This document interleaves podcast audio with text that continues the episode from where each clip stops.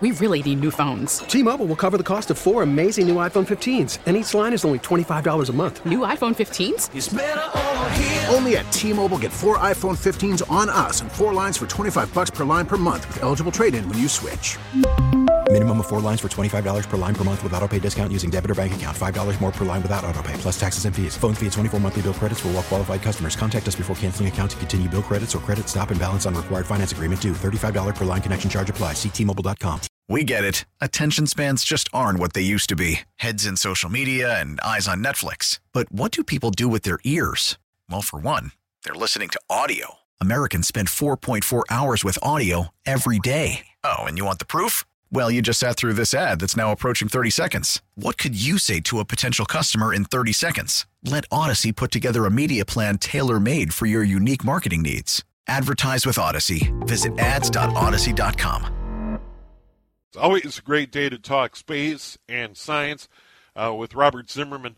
Uh, I've read many of his wonderful books. He has a website, Behind the Black, and good enough to join us today.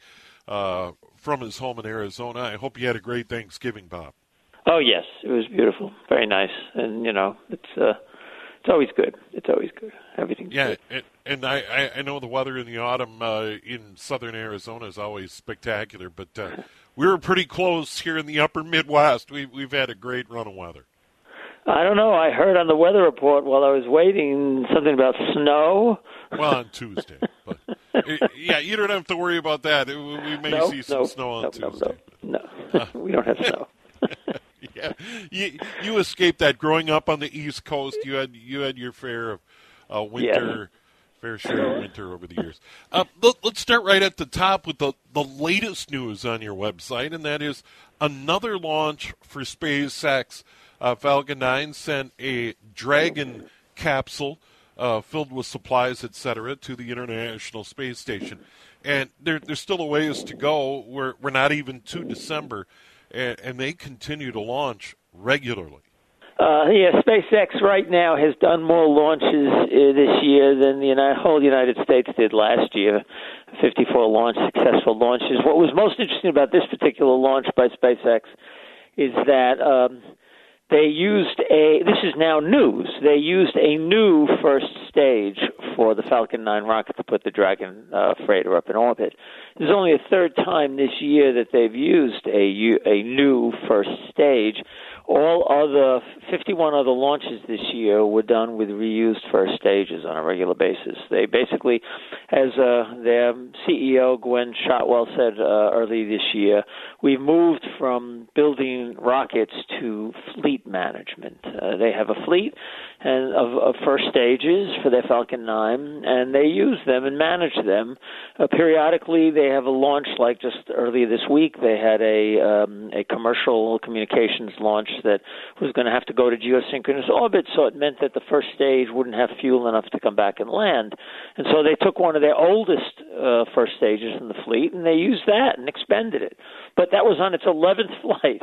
So they had amortized uh, the cost for that first stage uh, 11 times uh, compared to re- expendable rockets in the past, which would have been new stages 11 times over. And so then they've now replaced it with a new stage, uh, the, today's launch. Uh, it's interesting, too, the U.S. To- total has launched 78 times successfully this year. And last year, they only the U.S. entirely did 48 launches. So at the pace it's going with the rest of the year, the U.S. is almost going to come double the number of launches from last year. And right now, this is a record. This is the most launches the U.S. has ever had in a single year since Sputnik.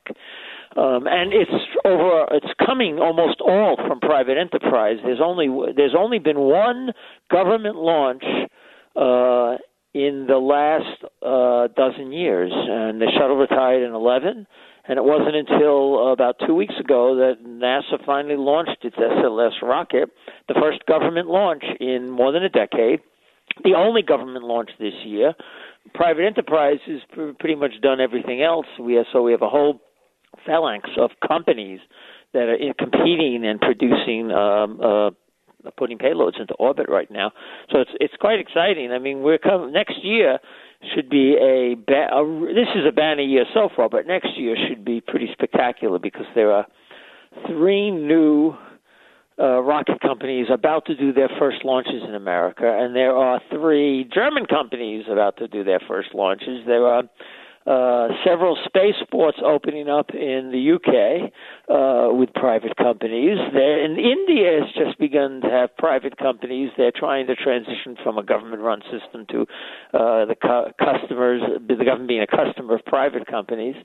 So things are quite. Um, uh, they're, they're getting quite exciting right now, and every single one of these companies uh, f- forces the cost to go down to get payloads into orbit which means more creative things get up there. And the more creative things get up there, the more capabilities we have as a as a species to go into space, and the more chances we have of exploring the the greater unknown out there. And, and Bob, back to what what SpaceX has done and what their plan is going forward. You, you talked about fleet management. Is there still a plan to continue to build uh, the Falcon 9 and and capsules, or eventually, uh, and I've, I've I've heard this. You you certainly know much more about it. That that ultimately this would be retired and all the work would be done by what's being built down in Texas, Starship. This is a, this is actually um, I've seen a lot of um, speculation and debate among a lot of people about what SpaceX is going to do. Um, the Falcon 9 right now is a super duper reliable rocket that's relatively inexpensive that nobody can undercut in price right now worldwide. Um, so until someone comes along and undercuts it, there is going to be customers that would prefer using a Falcon 9, I think, over Starship, even when Starship is launching no matter how, I, I, I do not anticipate Starship to be cheaper than a Falcon 9. Even if it was comparable in price, there might be reasons why you wouldn't use a Starship.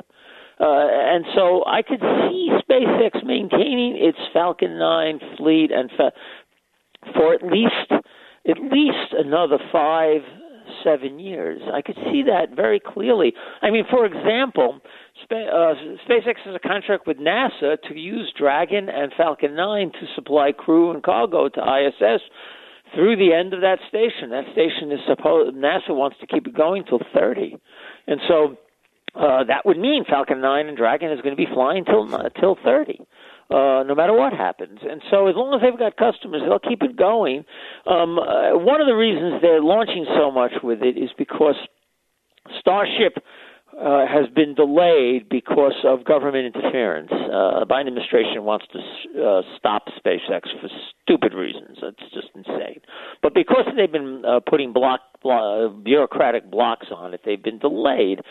And and Musk had said two years ago that he really wanted to get Starship flying so he could launch Starlink satellites in large numbers. He's got to get a lot of up into space into space to get make the system uh, usable, operational in as many places as possible, and also to meet his uh, his uh, his requirements for the FCC because he you have a, a launch you have a license for bandwidth, but that requires you to have a certain number of satellites in orbit by a certain time, and so they've been using the Falcon 9 aggressively to try to get those satellites up into orbit because Starship is not flying. And the result has been that they've really got this down to um, clockwork, and it's becoming so reliable that it seems to me that um, it would be foolish to just abandon it when Starship goes.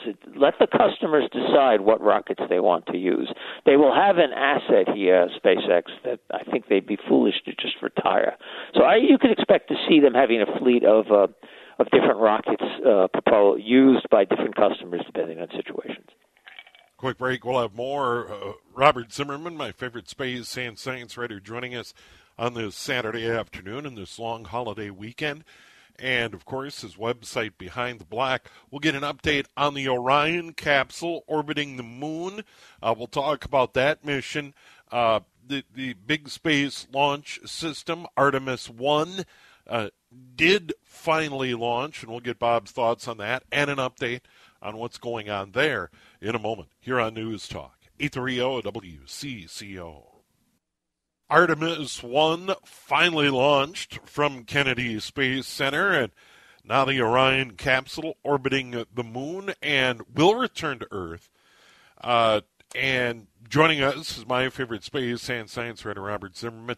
Uh, many wonderful books, has a website Behind the Black.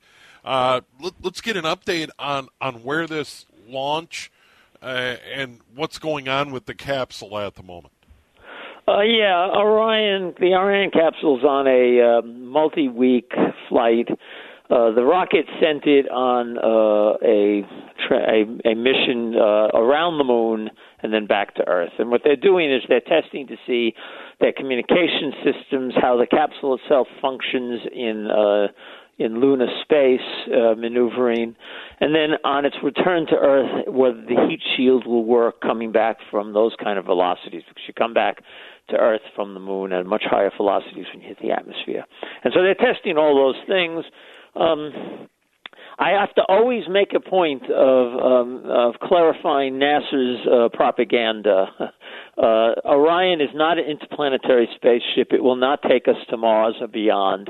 It is merely an overpriced and overweight ascent descent capsule, much like a Dragon uh, manned capsule. It'll take people up, and then it's with the heat shield. It's a good way to. It's one way to get back to Earth uh, and NASA is going to use it to transport astronauts to and from the Earth, to and from the Moon.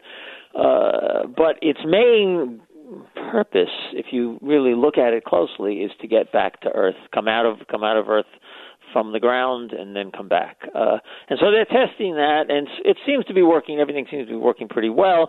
They did have one. Um, one moment of terror where they lost communications for about 47 minutes, and they say it had to do with a configuration issue on the ground. That's all they basically said, and okay, so that's what happened. What can I, you know, who knows? Um, NASA has been somewhat sanguine about that, and I would think it's not something to be too uh, laxed about this, something that that's an issue. But anyway, that happened, and uh, so uh, it's it's happened. I will say I fear greatly for the astronauts that they will put on Orion and SLS on the very next flight, because I don't think this rocket is uh, is ready for prime time yet.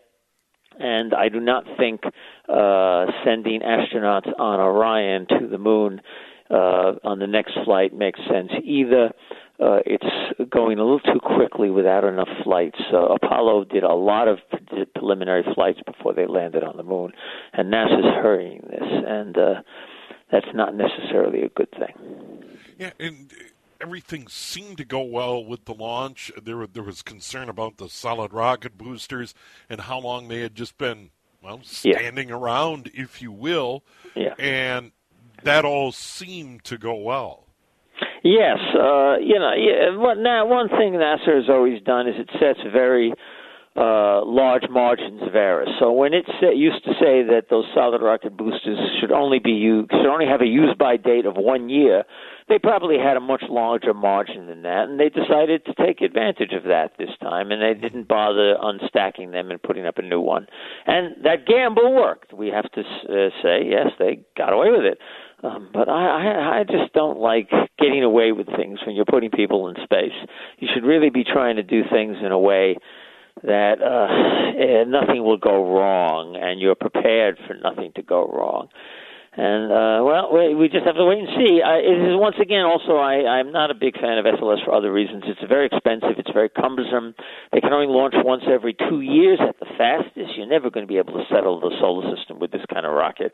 Um, I'm, I cannot wait till private enterprise starts building big rockets like Spa- like SpaceX's Starship in great numbers competitively for a lot of this money, and that'll make SLS the the uh, the uh, the horse buggy of its day, and it'll go away. Yeah, and Bob, when when you talk about this particular system and this particular strategy, and really it's a capsule to uh, get human beings out of the gravity well into low Earth orbit, and then ultimately take them to the moon, and then return to the Earth. Is there another way when you're coming back from the moon? Is there a way if you have enough fuel to slow down, go into orbit, do it another way? I, I mean, we all learned from Apollo or watched Apollo 13, where you know when they're coming back, they're they're coming back on a re-entry trajectory yeah. at at great speeds. Is there another way? Well, uh, let's talk about Starship. Starship is another way. Starship is being designed once refueled to be able. It, they have a contract with NASA, four billion dollar contract to turn Starship into the lunar lander. So the way the the Artemis missions to land on the moon are going to work is they're going to use SLS to launch the astro, launch the astronauts. They're going to fly Orion to the Lunar Gateway station in orbit around the moon, and then Starship's going to show up. It's going to be bigger than the Gateway and Orion. They could swallow both. It's going to dock. The astronauts will transfer over to Starship. Starship will land on the moon and then come back to Gateway where they'll get back in Orion and Orion will take them back to Earth. But the simple fact is that if you just simply uh, had a second Starship, Starship could come back to Earth and it's design, it's being designed to be reusable and to land in a manner variation of the shuttle. It'll come in like a shuttle, but then it'll land vertically instead of on a runway. And um, if you did that, that's another way to come in, and it's a different way, and it's um, in some ways a more controlled way. It's a variation. It's just a different way, but since it's reusable, and it's got a lot more tonnage capabilities, your your possibilities of things you can accomplish goes way way up. Uh, that's you know. So anyway, that's that, that's how I see it. Uh, we'll have to wait and see this, this plays out over the next decade. Uh, I do say that NASA is. Um, is uh, running with heavy weights tied to its legs compared to SpaceX on private enterprise. Oh, you had a great post, and you and you do this a lot, and this is uh, what's going on on Mars. You, you oh. always fun, find wonderful images and and talk about those images. Uh, the tiger stripes. All right, yeah, this is a very cool set of strange worm-like dunes in a crater at about 57 degrees north latitude, and um, this is uh, at a latitude where there's going to be lots of near-surface ice on Mars. That's pretty much what we're learning. Mars is not a desert; it's a it's like Antarctica. It's got a lot of ice, but uh, no very no liquid ice, and uh, no ice of any kind near the surface in the equatorial regions below 30 degrees latitude. But once you get above 30 degrees, you begin to find glaciers. You begin to find lots of ice. You begin to find lots of near surface ice. So these tiger stripes are um, on these dunes are the result of uh, the seasons on Mars. During the winter months, the carbon dioxide in the atmosphere falls as snow, uh, dry ice snow, in the in at the polar regions, and it forms a several foot uh, deep mantle of dry, of dry ice on the surface in the polar regions. And then when spring comes and the sun hits it, the sunlight goes through this clear dry ice and heats the dry ice at the base so that it um, sublimates. But then that gas is trapped, and it tries to find a way out, and it cracks the mantle, the ice on the surface at the weak points. And when it does that, it spews out dust, and that becomes a dark spot and so that's what produces these tiger stripes. They're there during the uh, uh, spring months when the uh, the mantle of dry ice is beginning to sublimate away into gas, and uh, then over the summer they fade away, and uh, and then the whole process starts all over again. And that's what these stripes are on these dunes. Mars is. Um, we're learning what Mars is like. It is not a desert. It is. It's a desert, but it's a. It's an ice desert, and that means future uh, settlers there will have ample water to access. It's just they're going to have to mine it and then uh, process it to make it drinkable. Yeah, and and beyond that, uh, water's a great start for fuel, for return trips, yes. etc. Very exciting, and I and I, I, check back frequently to your website to see these images and and your explanation. I, I love that part of what you do. Uh, the, the the one thing I have to understand is that right now the cutting edge of planetary exploration is Mars. So I have a lot of Mars images, and it's important because we're really understanding what the planet is like in ways we've never had known before. As other planetary missions go to other places, I will start exploring those as well because I'm, I'm, I want to keep on the cutting edge of what the scientists are learning from this stuff. And I will tell you, I'm the only one doing this journalism. Most space sites don't actually troll through the archives of uh, of the planetary missions to find out what's being done. They just simply wait for press releases, and so you come to behind the black, and you'll actually get to find out something besides uh, uh, what the uh, uh, what the press releases from NASA say you should be learning about. Well, and uh, you're reporting on uh, the SLS uh, program, if you will, and the expense and the cost overruns uh, has been invaluable over the years. Certainly been an eye opener, Bob. Uh, happy Thanksgiving to you. Uh, Yes. Always good to visit with you, and hopefully we can do it again soon. Anytime, Steve. It's always a pleasure.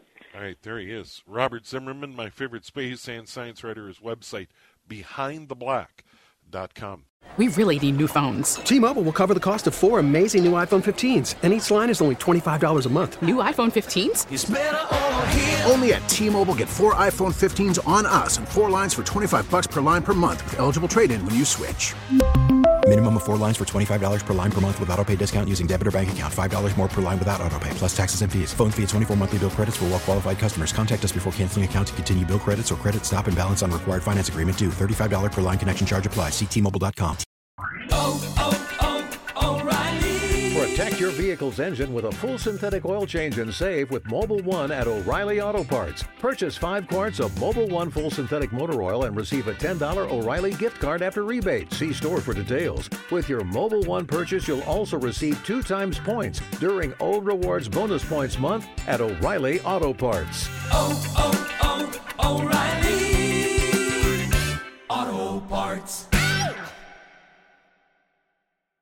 We get it. Attention spans just aren't what they used to be heads in social media and eyes on Netflix. But what do people do with their ears? Well, for one, they're listening to audio. Americans spend 4.4 hours with audio every day. Oh, and you want the proof? Well, you just sat through this ad that's now approaching 30 seconds. What could you say to a potential customer in 30 seconds? Let Audacy put together a media plan tailor made for your unique marketing needs. Advertise with Audacy. Visit ads.audacy.com.